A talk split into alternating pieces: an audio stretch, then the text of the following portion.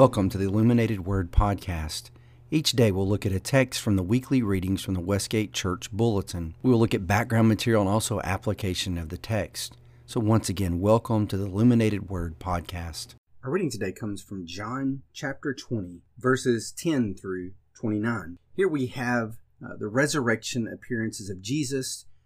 After he's been raised from the dead, he appears to his disciples, he appears to Mary Magdalene. And if you remember in the first few verses of this chapter, Mary Magdalene goes to the tomb. She finds that the tomb is empty.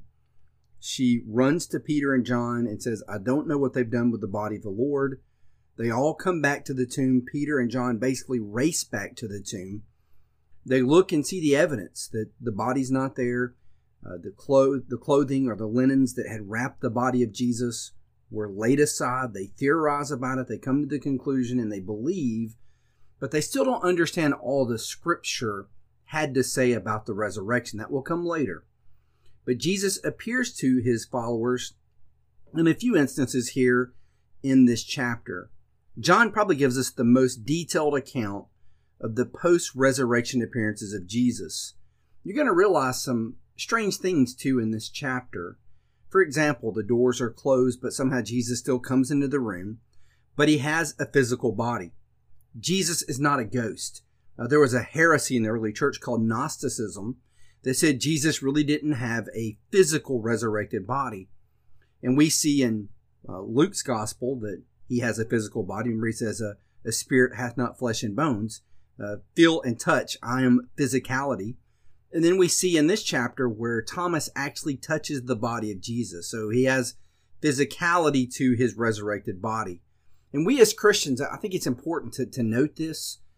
Orthodox Christian belief, we believe in a bodily resurrection of Jesus. We also believe in a bodily resurrection of the followers of Jesus. I've heard this a lot lately from Christians where they would say things like, well, I don't need an old body. I'm ready to shed this body and go back to heaven and just be in the spirit. And I get what they're saying, but that's not Orthodox Christian belief. That would not be in step with the apostles and scripture. The Bible teaches emphatically that there's a day coming when we will receive a resurrected body like Jesus' resurrected body. So we need to be straight about that and not get pulled into that vortex of heresy or false doctrine. It's really important that we understand that there will be a physical resurrection. People get turned off by that word physical. I don't know what other word you could use here, but we are going to have a bodily resurrection. Now, I don't have time today to get into the debate of Platonism and why people think the way they do and why they can't think in the thought patterns of Hebrew Scripture and the New Testament. Maybe that could be for another podcast, but I just wanted to just throw that out there. At this time, as we're thinking of the resurrection, our future resurrection is going to be bodily. For us, the followers of Jesus, just as Jesus had a new body, we will have a new body. Well, I want to go back to our reading now. Let's look at John 20. We're going to start in verse 10, and we're going to go all the way to verse 29. Then the disciples went back to their homes, but Mary stood weeping outside the tomb, and as she wept, she stooped to look into the tomb. And she saw two angels in white sitting where the body of Jesus had lain, one at the head and one at the feet. They said to her, Woman, why are you weeping? She said to them, They have taken away my Lord, and I do not know where they have laid him. Having said this, she turned around and saw Jesus standing, but she did not know it was Jesus. Jesus said to her, Woman, why are you weeping? Whom are you seeking? Supposing him to be the gardener, she said to him, Sir, if you have carried him away, tell me where you have laid him, and I will take him away. Jesus said to her, Mary. She turned and said to him in Aramaic, Rabboni, which means teacher. Jesus said to her, Do not cling to me, for I have not yet ascended to the Father, but go to my brothers and say to them, I am ascending to my Father and to your Father and to my God and your God. Mary Magdalene went and announced to the disciples, I have seen the Lord, and that the things he had said, these things to her. On the evening of that day, on the first day of the week, the doors being locked, where the disciples were for the fear of the Jews, Jesus came and stood among them and said, Peace be with you. When he had said this, he showed them his hands and his side. Then the disciples were glad when they saw the Lord. Jesus said to them again, Peace be with you. As the Father has sent me, even so I am sending you. When he had said this, he breathed on them and said to them, Receive the Holy Spirit. If you forgive the sins of any, they are forgiven them. If you withhold forgiveness from any, it is withheld. Now Thomas, one of the 12 called the twin, was not with them when Jesus came. So the other disciples told him, "We have seen the Lord." But he said to them, "Unless I see in his hands the mark of the nails, and place my finger into the mark of the nails, and place my hand into his side, I will never believe." 8 days later, his disciples were again inside, and Thomas was with them. Although the doors were locked, Jesus came and stood among them and said, "Peace be with you." Then he said to Thomas, "Put your finger here, and see my hands, and put out your hand, and place it in my side. Do not disbelieve, but believe." Thomas answered him, "My Lord and my God." Jesus said to him, "Have you believed because you have seen me? Blessed are those who have not seen and yet have believed." Now, so much in this reading. I probably could divide this into actually 2 podcasts, but so many things to talk about. But Mary is weeping. Mary Magdalene. She is the same woman that Jesus cast 7 demons out of. She is weeping. She talks to 2 angels, and it really doesn't faze her. If you've been around people that are in deep mourning, a lot of times they miss things that other people pick up on, but it's as if she never picks up on there's 2 angels in this tomb, so she doesn't say much about it. Then Jesus speaks to her, and she doesn't recognize him, maybe in the fog and the haze of just being upset. She thinks he's a gardener. Now, in my sermon Sunday, I'm going to talk about this idea of the garden and the gardener. So if you'll tune in for the sermon, you'll hear that connection, how that really ties back to the Garden of Eden. It's a really cool connection. She thinks he's the gardener. But I love the part where Jesus calls her by name. He calls her Miriam, the name he called her during his earthly ministry. Maybe is an endearing name. When he called her name, maybe it brought back the memories of how Jesus loved her and showed compassion to her. Now, there is this old tradition that in John's Gospel, Mary Magdalene was the woman caught in adultery. We don't know that for sure. That's just an old belief by some. It could be possible, I don't know. But we know that Jesus has ministered to her and been compassionate to her. And there's this loving relationship she has for Jesus. And you can see it, Rabboni, teacher, when she realizes who he is. He calls her woman too, and that's interesting.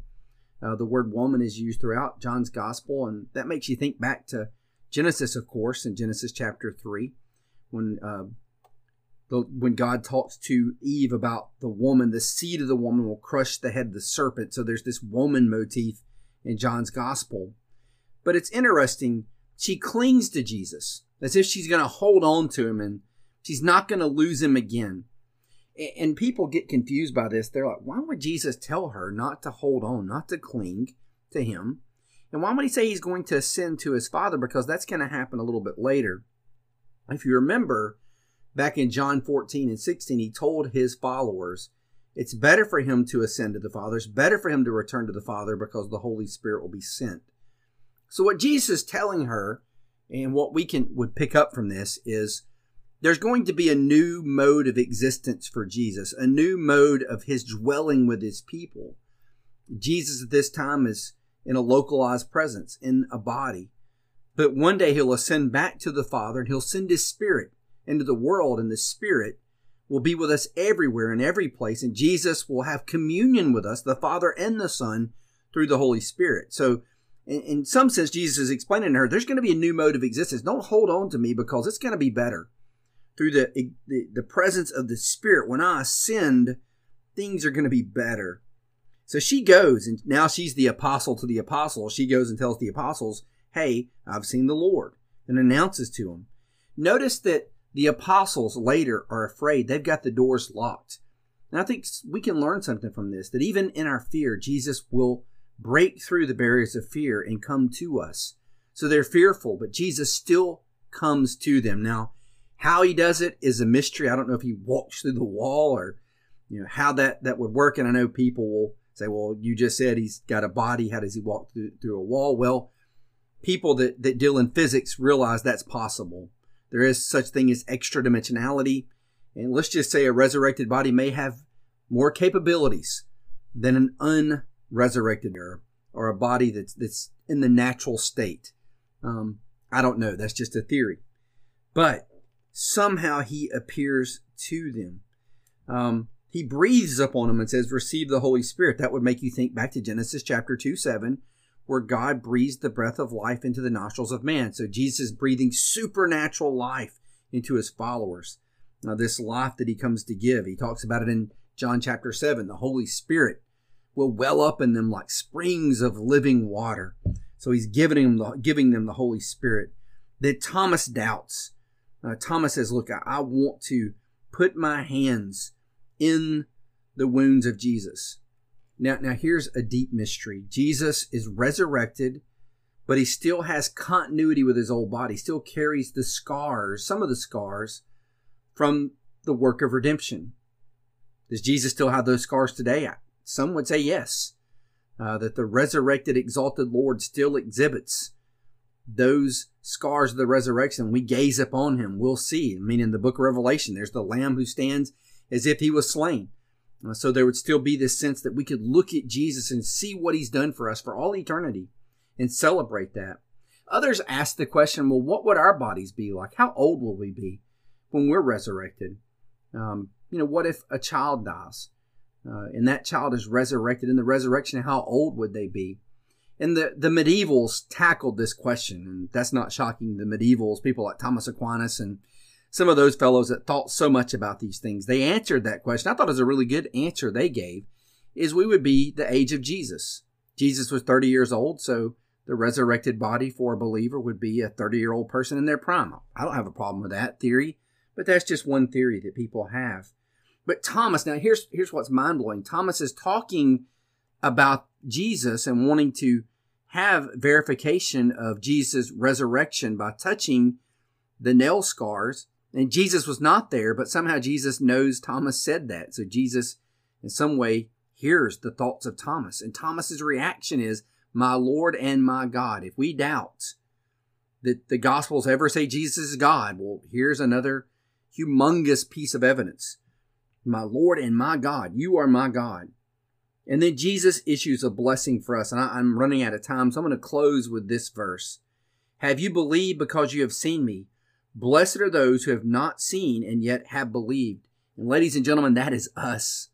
Jesus issues a blessing upon us and says, the folks that have not seen me, in the flesh and still believe in me, they are blessed. And we believe in the Lord Jesus Christ. And